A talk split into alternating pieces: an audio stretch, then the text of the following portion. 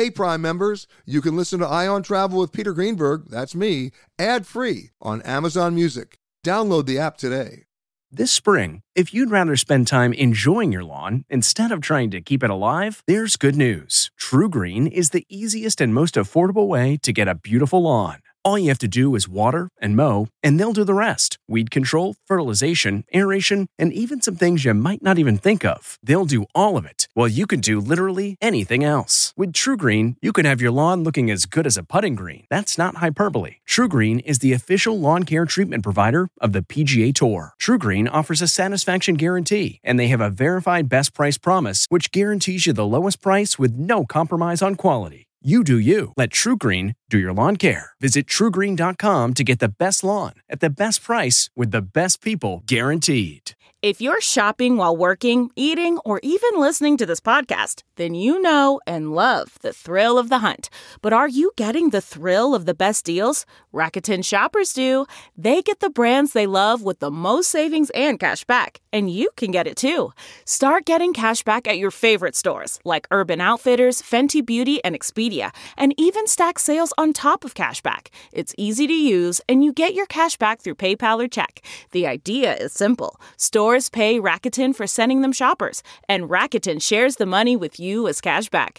Download the free Rakuten app and never miss a deal, or go to Rakuten.com to start getting the most bang for your buck. That's R A K U T E N. This episode of Travel Today with Peter Greenberg is brought to you by Audible.com, a leading provider of spoken audio information and entertainment. Listen to audiobooks whenever and wherever you want. Sign up today at www.audiblepodcast.com slash travel today to get a free audiobook and 30-day trial. It's time for Peter Greenberg Worldwide with America's number one travel news journalist.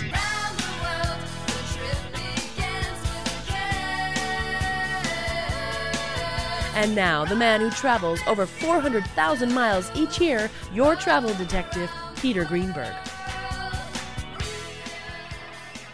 Hi, everybody. Peter Greenberg here, and welcome to the podcast that's done from a different location around the world every single week. One day Canada, the next day Thailand, then New York, London. You just never know. This week we come to you from the resort at Pelican Hill. It's actually located between Newport Beach and Laguna Beach. Uh, 504 acres, this place. It's, it's wild. Talk about a room with a view. My next guest, an old pal of mine. Uh, in fact, four years ago when we did the show, we, we had a chance to sat, sit and, and, and talk. He's actually been in Southern California for 35 years. Came here in 1980, and then and then basically was part of the opening team of the flagship hotel not too far from here, the Ritz Carlton in Laguna. And now he's here at the Pelican Hill as the executive chef. Jean Pierre Dubray, how are you, sir? Very good, thank you. Nice to see you again. You know, when we when we saw each other, it really was four years ago, talking about this hotel, which had been recently opened at that point. I mean, more or less. Yes. You know, the whole farm to table movement was just something people were talking about, uh, or they they thought it was something they understood. Right. That's all changed now, hasn't it? It changed and it keeps evolving. So uh, that's what's so interesting is because we we continue to uh, to find some new farmers. We continue to work with people that uh, do different things when it comes to produce, uh, meat, and uh, uh, even farm eggs now. So they, it's it's always exciting to to continue the, this trend, if I can call it a trend, but uh, it's it's, Well, it's fantastic. Also, but it's also, when you think about it, somewhat of a misused term by so many people. They all say farm to table. Yeah, and then you say, okay, name the farms and name the farmer, and they can't. You can. Well, I can because we are at uh, with the Irvine company. We have a lot of land and a lot of land that is still farming. So uh, I have uh, certain farmers that I, uh, matter of fact, this morning I went to uh, to to see my farmer, and then we just talked about uh, some new produce that I, are I coming like, up. I like, I like the way you said, I went to see my farmer. my farmer. And what was he growing for you today? Well, we uh, we are still looking and of uh, all of the different uh, root vegetable, uh, the beets, uh, the beautiful chard, uh, some uh, bok choy even, some uh, rutabaga, kohlrabi. So this is and and they are so spicy right now, so beautiful, vibrant colors, and uh, it was just exciting to to be in the in the field this morning. Now, since you got all that land, do you ever take the guests out so they can see the farms? Well, we are actually um, now that there is a different uh, plot of land that uh, they are working with. This is my next step where I'm going to be able to take some guests eventually, and then uh, uh, maybe do a little lunch with things that we can get from the from the field. See, I'm always a big believer that if you can understand the process, then you really value the product. Absolutely. Well, I I grew up in this kind of uh, situation, so uh, you know, when you grew up that way, for me, it's like going back in my childhood. You mentioned farm eggs. Yes, that's different now. Well, because of the uh, obviously in California, all of the the chicken need to be cage free or they need to have a space. Uh, so um, we have to basically change a little bit, and uh, we are definitely going that direction. You know, when I hear terms like free range, what do I do? Go to the restaurant and ask for the imprisoned chicken? right? I mean, what's the what's the alternative to it? You want free range, right? Absolutely. I mean, that should have been done in a way a long time ago because you know, you want uh, the, the more the animals have a chance to to move around and then uh, eat uh, the grains from the ground or the grass or whatever, you're going to have better results. Now let's talk about the politically incorrect subject of foie gras. Oh, yeah, that one. I knew you were going to. You knew I had that. to go there. I mean, especially with you because you love it. Well, I love foie gras, and yeah. also, you know, the, the guests love foie gras. So we have many, many guests that uh, for uh, several years they they, they they had to you know go somewhere else, you know, out of state. But uh, now it's back, and uh, we don't have it on the menu right now permanently. But uh, if for special, we do it for special. Like for Valentine, we did a little dish with foie gras. See, well, I have to tell you, I haven't had a piece of meat since November of 2008. I'm I'm a pescatarian, but I have to make an admission on my own show. I do make an exception for foie gras. It's a pretty nice, uh, uh, nice liver for sure. It's nice. So I always ask you this, and I'll do it again. What's the one menu item that you have on your menu now that you thought nobody would ever order, but they do? And what's the one menu on your item now you thought everybody's going to order and they don't? Well, we had uh, we have a, uh, a, dish in the Coliseum. It's a uh, uh Thai uh, fettuccine, and at first I thought, you know, we are more an Italian restaurant guests will uh, maybe say why Thai, you know, but uh, the dish is fantastic and people really embraced it from the first week that we put it on the menu. Right, so and we had to keep it. It's on the menu. What's now off the menu or, or just departing as we speak? There, there might be several dishes, but uh, it, it, what uh, I come to my mind it's more like a service type of uh, situation with food. Um, we try to do a, uh, um, uh, played it uh, played it during uh, uh, our festa with uh, more like hand carry, and then we didn't it didn't go so well, so we stopped that. Jean Pierre Dubray, I'll come back when we have more foie gras from the Pelican Hill Resort. Back with more Peter Greenberg Worldwide right after this. We have clearance, Clarence. Roger, Roger. What's our vector, Victor? Howard radio clearance, over. That's Clarence, over. Over. Roger. Huh?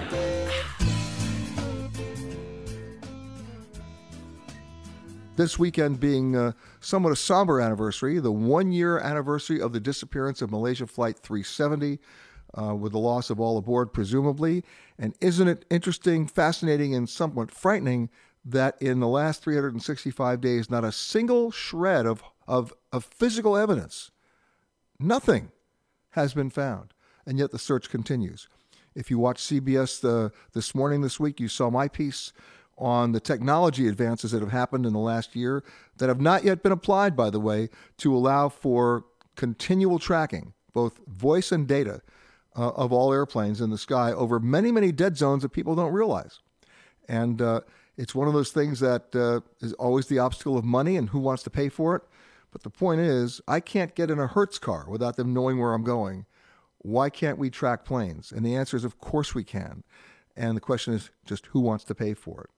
Uh, so if you don't have a chance, if you didn't have a chance to see the piece, of course it's online at cbsnews.com, and you can also find it on our website, uh, petergreenberg.com. Uh, joining me now, uh, many of you know I'm a fireman in New York. I've been a fireman since I'm 18, volunteer by the way. Uh, joining me now, someone who's not a volunteer. He is the he was the deputy fire chief for LA County for 29 years and is now the the actual fire chief of Newport Beach, California, the Newport Beach Fire Department. Scott Poster, man, have, welcome to the show. Thank you, Peter. It's a pleasure to be here. You know, when people think of California, especially at this time of the year, they just think we're at the beach and we're having fun, and they don't realize that California is going through a serious drought. It hasn't gone away, which of course is a big challenge to anybody in the fire department because you know, limited resources. Uh, they don't realize that uh, your coverage, your mandate is not just protecting lives and property in the traditional sense. You also control the coast. We do. We have the beach, Newport Beach, a beautiful destination spot. But this resort you're sitting in right here is in the middle of a wildland area. So you can see the ocean, and we have a wildland. Just to the west of you is a canyon that, in this drought with the low fuel moistures, does present a hazard to this area. So people have to be especially vigilant, and you guys have to move even faster. We do. Now, I'm, I'm, I'm assuming you guys have your attack trucks with a little bit of water on board so you can get out there as fast as you can if you get there soon enough. We do. We've got fire stations all around this area with water in the vehicles to uh, attack a fire at a moment's notice. My fire department, I'm on an island. We have other challenges. We don't have great water pressure. Uh, we're the only vehicles on the island. Everything else is boats. So we're specially equipped fire trucks that you've never seen before with under underinflated, oversized tires, and, and we're essentially large jeeps. Uh, we do a lot of uh, we do a lot of straining. We do a lot of uh, drafting uh, from the bay because we don't we can't always depend on the pressure. I know one thing though: if you're on an island, you've got a good water supply. Yes, but you can't drain from you can't draft from the ocean. It's difficult. You have to pump. Yeah, because it'll the, the, the sand will completely destroy your impellers and you're finished. Uh, what's your biggest challenge here? Our biggest challenge uh, for is to protect the community and the beaches. We see millions of people on our beach every year. Our lifeguards are just fabulous for protecting the visitors on our beach. But from a fire position, from a structural prevention, and from suppression aspects, you're in the middle of a brush area. So we have just recently, within the last 15 years, we had a fire coming up the coast from Laguna Beach towards this resort. It wasn't here at the time, but this resort. But you was, knew about it, boy. We knew about it. As a matter of fact, you can see it in the literature as where that fire was coming straight at us here from Laguna. We made a tremendous stop right at Newport Coast Drive, which is very close to where you're sitting today. That's that's where you drew the line. Right. And in Newport Beach, we also have a high-rise hazard and then they call it um, Wall Street West. The whole Newport Center has got a number of high rises that have just simply popped up, which do present a fire suppression issue. But we do put fire protection inside those structures. Sure. But I'm one of those guys, and we mentioned high rises. I tell people if you want to stay at a hotel, you know what? I'm not a high rise kind of guy. Get me below the eighth floor, and and and above the first floor. So you're protected in the crime area above the first floor, and you're protected for fire, but below the eighth floor. Because as you know, Chief, above the eighth floor, you got real challenges. Right. Just like in Dubai, not too long ago, was quite interesting to see that fire. Yeah, and they couldn't they they couldn't control it. It was an exterior fire that was very tough. I know, and I tell people, you want a room on the top floor of a hotel? Great. You'll have a room with a view of the fire department not always being able to reach you. That's correct. That is absolutely true. So I'm glad you confirmed that. Uh, our fire challenges are different. We have to do surround and drown and protect. We do like triage. You know, we have to basically protect the homes around the one that's involved, as long as we determine there's no life endangered, because we can't always save the house. Right, we call that exposure protection here. But we like to get to the house quickly and get the people out, and then protect the exposures as well as the home itself. Exactly. I always tell people if you're in a hotel, no matter what room you're in, whatever whatever floor you're in, and the alarm goes off, that fire alarm goes off, I ask people, "What's the first thing you do?" And they always give me the wrong answer. They always give me the wrong answer. They go, "Oh, I stand up and make a phone call." No, you don't. No, roll out of bed to the carpet. The first thing you do, yeah, absolutely, you want to exit the structure as soon as it's safe. Yeah, but you want because of toxic smoke, if there is indeed a fire, it's not the fire that's going to get you all the time. It could be the it could be the toxic the So true. Look at South America. Look at Las Vegas. Those fires, it was the toxic smoke or the products of combustion where those people were injured and died. Yeah, potassium cyanide. It was just the worst. So drop to the floor, crawl to the door, put your hand on the door to see if it's hot. That's the first thing you're going to do. Absolutely. Right. And then what's the second thing you're going to do? You're going to get out. You're yeah. going to get out of the in a. Actually, when you check into a hotel, you should pre-plan your exit. Count the number of exits. I mean, count the look number of doors. Look at your exits when you come in. Look at your door. On your door in California, there's going to be an exit plan. You want to leave according to that exit plan. Look at the exit plan before you go discuss it with your kids. If you're having a family resort, make sure your kids know exactly what to do. So when that alarm goes off or whatever happens, you have a plan to get out and meet someplace outside the structure. And it doesn't involve the elevator. That's correct. Because the elevators are programmed in many cases to just automatically return to the first floor anyway. But you don't want to be in a in, a, in, an elevator that, that, that where the where the buttons are related to the heat of your finger. Oftentimes here in California, they respond to the second floor because a lot of fires start on the first floor. Yeah. So that elevator actually automatic recalls down to the second floor, which is in- interesting because it's wow. the safest place. Didn't see? I've learned something from the chief. Riding along in my automobile, my baby beside me at the wheel. Cruising and playing the radio with no particular place to go.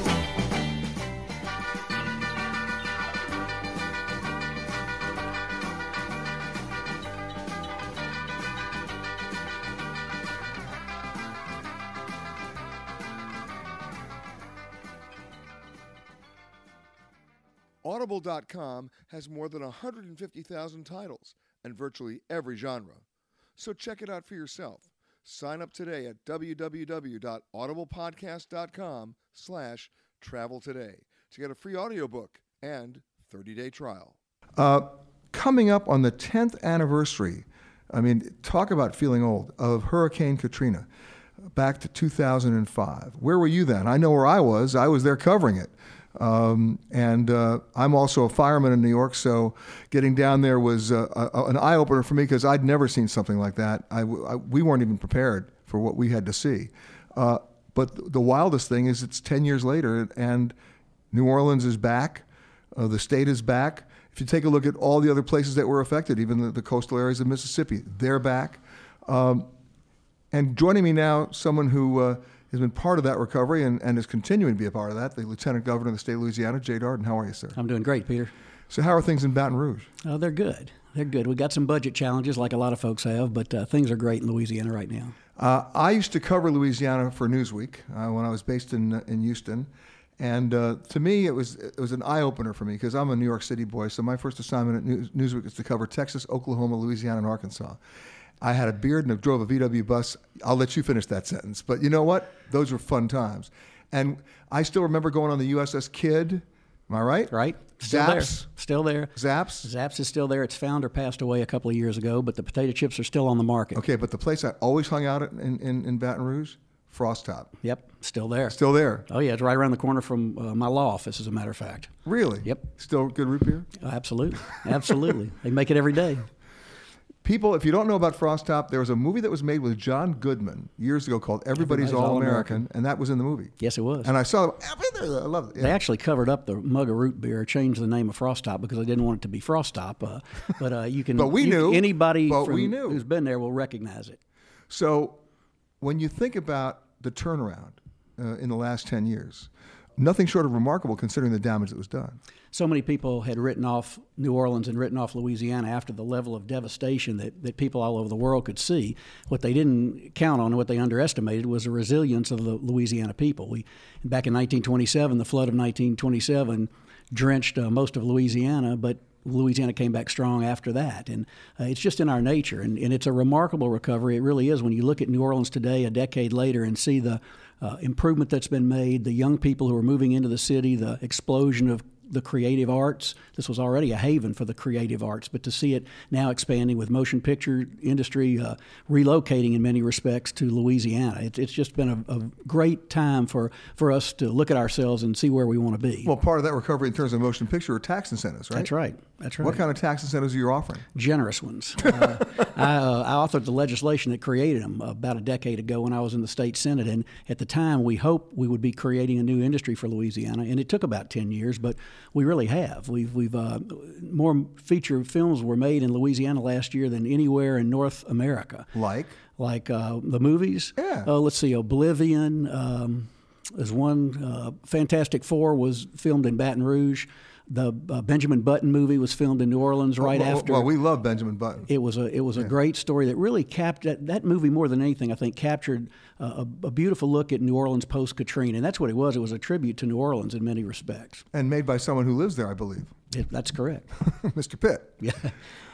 What about the private sector now? You talk about the recovery, and you know, government has a role to play, both state and federal. But where where was the private sector in this recovery? Well, it was huge. Uh, in the immediate aftermath of the storm, I really think the the faith community played as big a role as anything in sheltering people and, and responding. Uh, the private sector obviously has been greatly involved in the rebuilding, and the private sector had to make a commitment to New Orleans in, in so many respects. The tourism industry uh, bounced back sooner than most, uh, although they had a problem in the service industry getting getting folks back to New Orleans. But tremendous level of commitment and investment by people within within and without Louisiana who believed in the New Orleans area and believed in the whole state. We're we're on the cusp of an industrial explosion right now in Louisiana, uh, primarily because of natural gas. Been found in Louisiana, relatively low prices, and and uh, a marketplace in Europe that didn't exist previously for liquefied natural gas, and so we've got the base commodity, and we're we're sending it out of uh, the country. All right, so I'm going to put you on the spot. We know about New Orleans. We know about Plantation Alley. We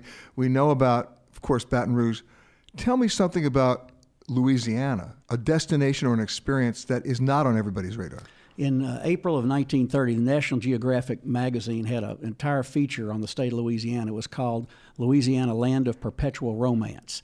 And I think that captures Louisiana beautifully. And a, a, romantic place, a greatly romantic place, I think, is Natchitoches, Louisiana, the oldest community west of the Mississippi, uh, the first community in the Louisiana Purchase in America. And Natchitoches is a beautiful, picturesque, romantic place uh, that just celebrated its 300th anniversary. St. Francisville in the southern part of the state, you mentioned plantation country, home to many of the plantations, but a, a very relaxed uh, lifestyle that is enjoyed 20, 25 minutes from Baton Rouge.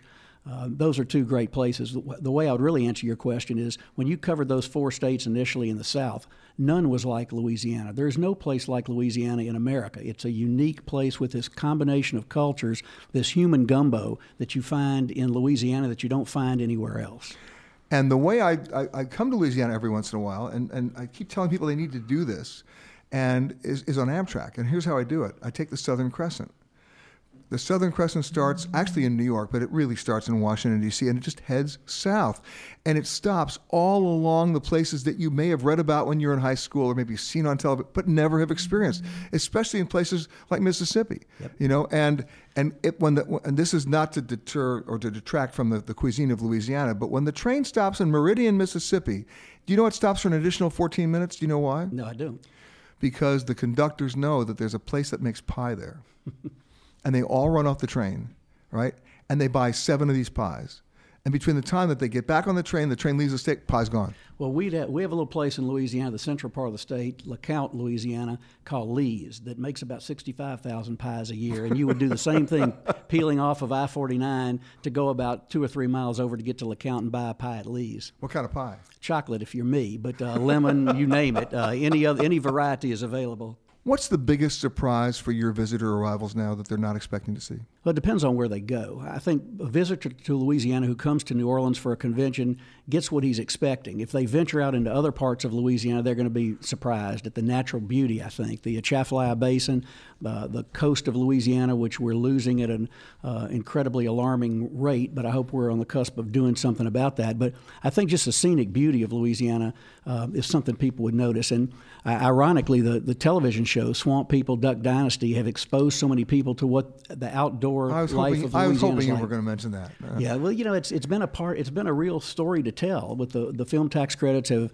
have brought a lot of, of sure. um, television productions to Louisiana, some good, some not so good, but these two have been exceptional in terms of introducing people to what Louisiana looks like. Well, you know, you talk about the movies that have been made there. So many different destinations have capitalized on that by creating or crafting tours of those movie locations. Well, that's right, and we're working on the same thing. As a matter of fact, you know, the first Tarzan movie ever was filmed in Louisiana in 1914, and uh, and I, what I'd like to see done, and we're working on this, is try to put little street uh, markers or or uh, places where you can go for great scenes in movies. Uh, the uh, interview with the vampire movie, for example, and sure. Tom Cruise sitting in that cemetery, and you go see, you can go see that too. Oh, that's safe, right. And and uh, is that right across from Commander's Palace? Isn't it? Well, I don't know if it's right. I don't know if is it's it that, the St. Louis Cemetery. Yeah, no, it is. yeah. yeah. yeah. But uh, but there are places like that, iconic scenes from movies made in Louisiana is one of the trails I want to see us create. We've got every trail imaginable. We have a culinary trail, we have a, a music trail where you can go to indigenous places across Louisiana to hear the kind of music that you want to hear that's particular to that area. And then if you want to see Italian Cajun, you just go across the Huey P. Long Bridge to to uh, to, to where? To Mosca's. Yeah, yeah, that's right. the classic. You have been to Louisiana. I have, some classic have. places like that. The only thing missing there is like you, you want to sit with, the, with your back against the wall looking out, Yeah. if you know what I mean. Oh yes, I know what you mean. right? Everything's sort of like the ghost of Joey Gallo showing up. Yeah. right? Well, there's a le- there's a bit of a legacy of that in Louisiana as well, uh, going back to the uh, to the early days in the 20s and 30s of, of exactly what you're talking about. Exactly. So you get a little bit of everything. You do. But promise me this: when you do the movie tours of the iconic movies that have been shot there, don't do like you know Gone with the Wind and Duck Dynasty. Can you do me a favor and not do that? well, Duck Dynasty's not a movie, so I can make that. I, well, you know exactly what I'm saying. I know what you mean. We've got a lot of places that are more like Gone with the Wind than are more like Duck Dynasty. Hello and welcome to Alaska Flight 438. We'd like to tell you now about some important safety features of this aircraft. The most important safety feature we have aboard this plane is the flight attendants. Please look at one now.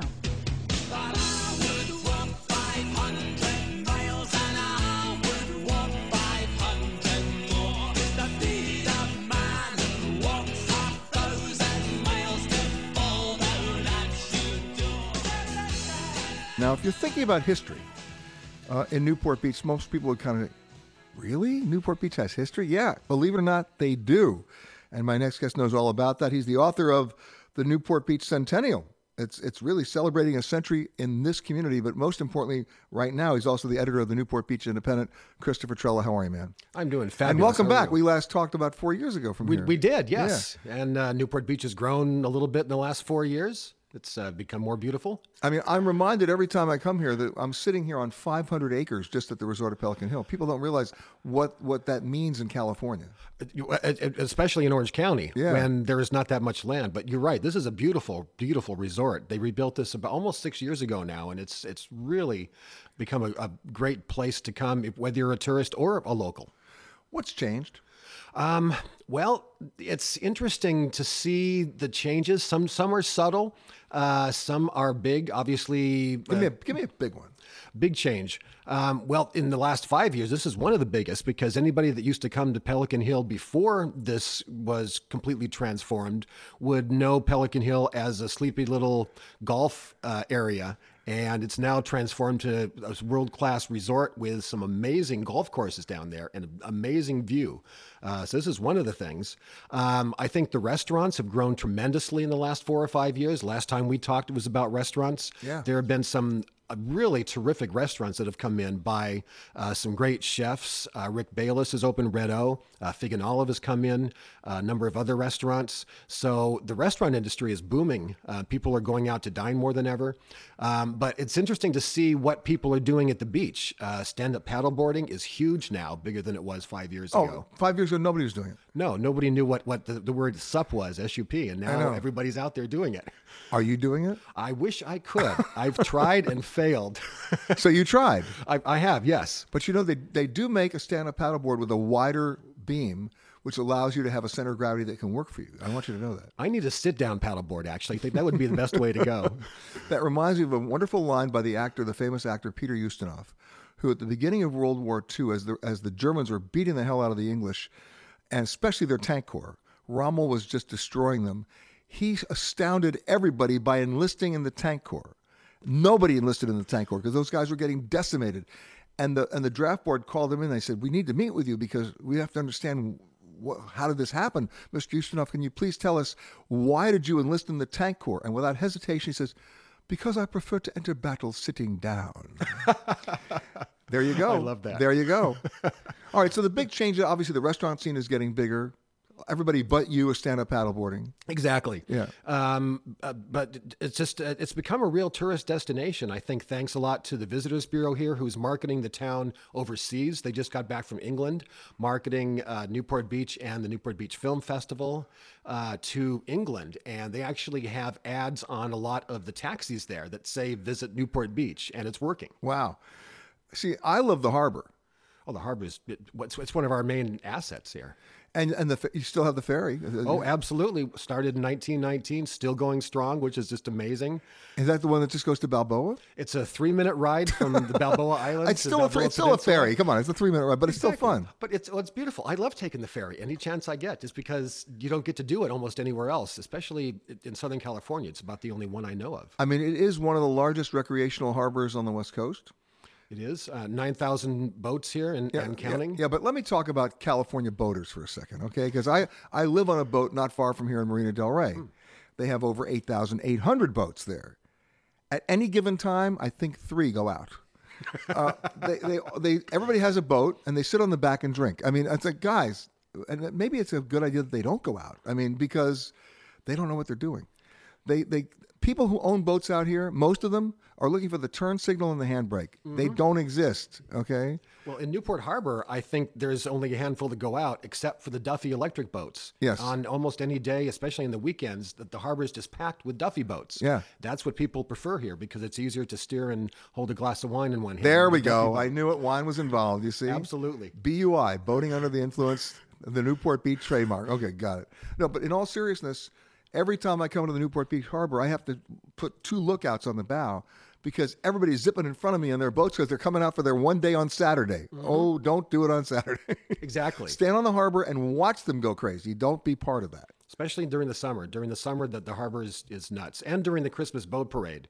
If you're ever on a boat watching the boat parade, it's almost as uh, dangerous as being in, in a war, practically. But it's Really? a lot of fun. Is this the Christmas parade? The Christmas boat parade. Uh, Where, where they- where they light up all the boats? there's about 100 boats that parade around Newport Harbor, but there's hundreds of boats of filled with people that are sitting in the harbor watching the parade. And those are And the what do they have in their hands? Uh, more than you might imagine. uh, but they're they're having a great time. But that's that's one of the biggest uh, events that we have every year. It brings almost a million people to town over five days. Really? It's it's, it's tremendous. Toto, We're not in Kansas anymore.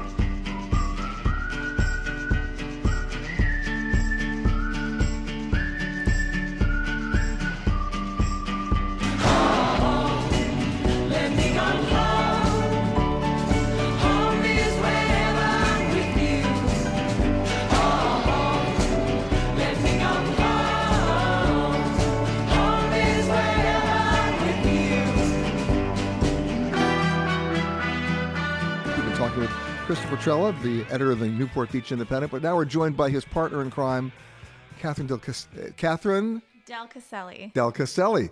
Uh, and basically, you're you're really talking about what's not on the brochures, right? You're really talking about what nobody knows about. Yes, that's correct. And we also really go into, you know, people get stuck on menu items that are promoted or, you know, the braised short ribs. Everybody wanted that last season. And um, we really get into what items you might not choose right off the bat. You know, something that seems a little bit scary or, you know, not Okay, gi- give me a little bit scary. Go ahead. Okay, not completely scary, but uh, for Red O, I it's a Spanish Mexican influenced restaurant, and I would normally never choose to have the filet mignon.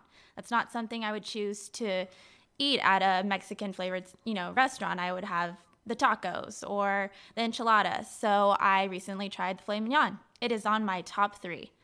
It Wow. was phenomenal. The flavors, that there's some Mexican spices. It was cooked. It was juicy, and now that will be what I'm ordering every single time. I barely got a bite of it, so I know it must be good. But you know, there's there's a lot to be said about menu engineering because it's the dark science of how they actually put items on menus because they know about your gazing patterns. They know where your eyes are going to go, and it's always to the upper right hand corner. And and what a lot of chefs will tell me is that they will put an item on the menu, their most expensive item that they don't expect you to order, by the way, in that upper right hand corner, and the item with their largest profit margin that they do want you to order right below it. So you look at that and go, I'm not doing that one, but I'll do that one. So my advice to everybody, and maybe you'll disagree with me, is when you open a menu, especially a two-page menu, right? uh, Go to the lower left-hand corner. That's where they bury all the stuff that you might want to buy. That's what I usually do. I go to the left hand column and take a look, and it's usually the appetizers, some of the other types of things that can actually, some of the appetizers we've had are more creative than some of the entrees recently. Uh, of course, you know, foie gras back on, on so many menus. Oh, now. we've talked about that earlier in the show. I mean, I'm very happy to hear that because I happen to like it. But I'm one of those people who believes now that eh, from a portion control point of view, it's okay to order two appetizers and that can be your meal. and that way you get to share with whoever you're dining with and you get to have a bigger variety. You know, you can try a little bit of this, a little bit of that, and you're not, you know, stuffed full. That's the way to do it. Always lower left hand corner. Now they also bury things in the lower left hand corner that you probably don't want, like the chicken fingers and the grilled cheese sandwich. But but you got to be creative and look over there because they don't want you to look there. Um, I, you know, I found that on some of the more traditional uh, old style menus, I guess you could say, some of the other the new restaurants are doing maybe a single list of ingredients or our, our dishes, um, and of course they're all putting ingredients on there now because the ingredients they're People wanna using know. are more People exotic know. and they do want to know. But then that comes to the area of pricing. And it's interesting to see which which restaurants actually use actual numer- numbers for dollars Or, I mean, for the price, how many use decimal points? How many don't use numbers at all but just spell it out? Right? You know, 30, 40. It, it doesn't Right. sound quite as extreme when you're when you're. And what's the most popular number they use?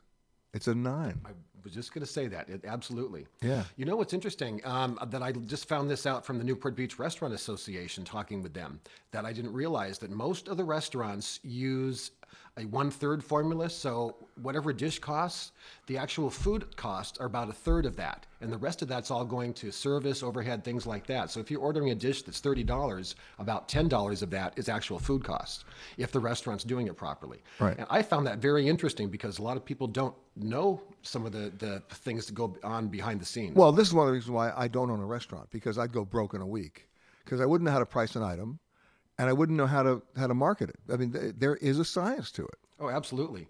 Um, and I think a lot of people now they're looking at what some of the new items that restaurants are are adding to their menus. A lot of people go back for their favorites, but so many people are looking for the new things. And a lot of restaurants they are revamping their menus three, four, five times a year to keep adding items. All right, so Catherine, give us one of the other than the filet mignon at the at the Mexican restaurant. Give us one hot new thing that nobody knows about. Um, I would say uh, Leatherby's Cafe Rouge. Uh, they have phenomenal soups. Any of their soups. There's a carrot and lime soup that's phenomenal. And you know, soup is usually a dish that you just you know before you actually have your real meal. And this is a meal in itself. They have that. They have their butternut squash and the the textures and the flavors. It it's amazing. I have to agree with that. The, the, the soups there are something where people come just for that. If you are sitting next to a small child or someone who is acting like a small child, please do us all a favor and put on your mask first.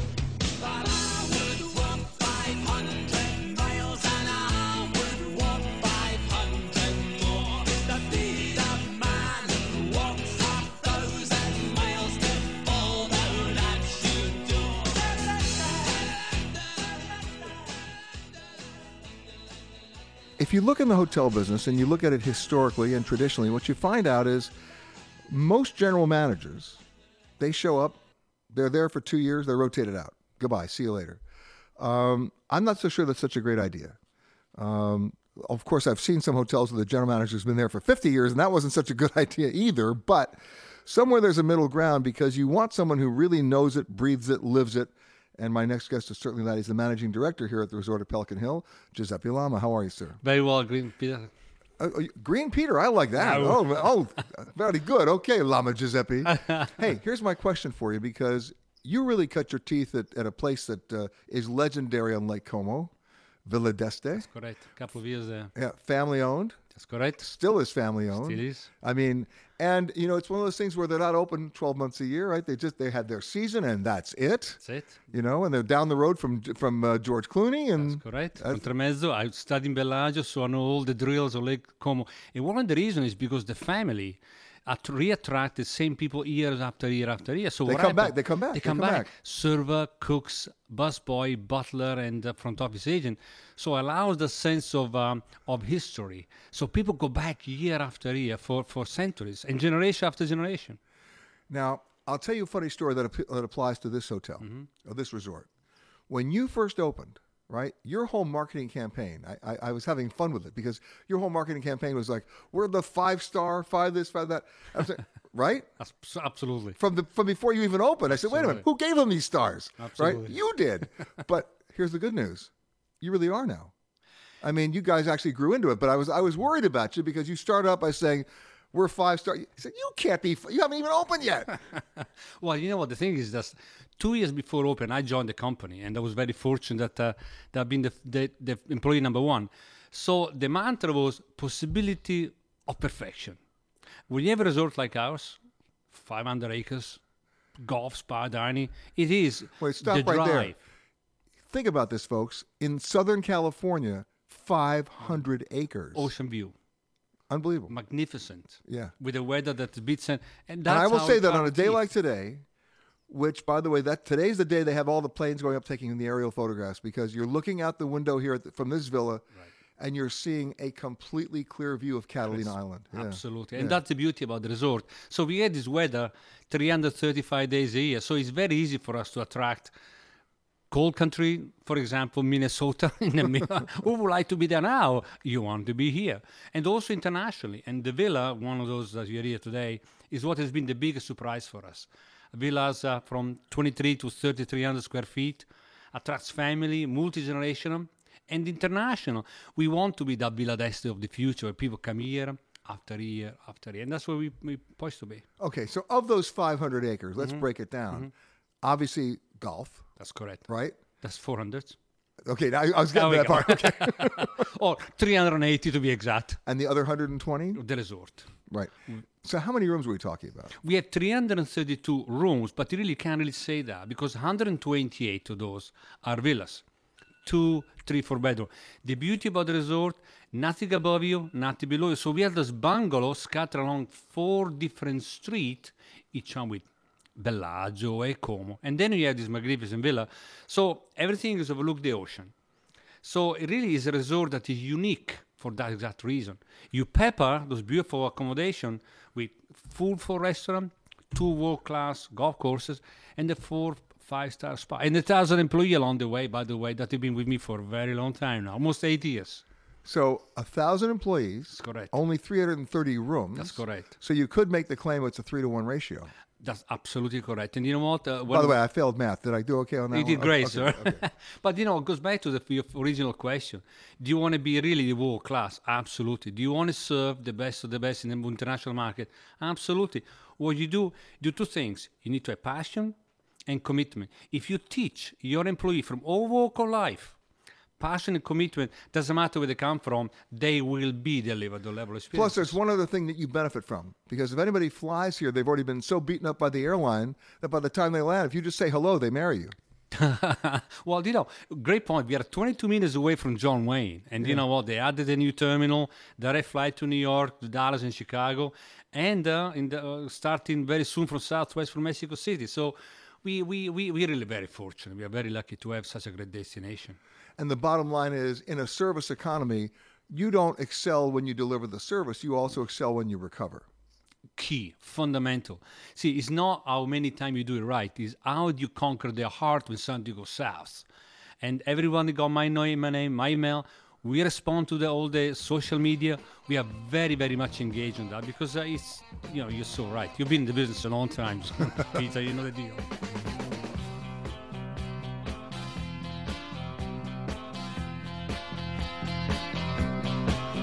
You've been listening to Peter Greenberg Worldwide. Catch us each week as we broadcast from a new location somewhere around the world.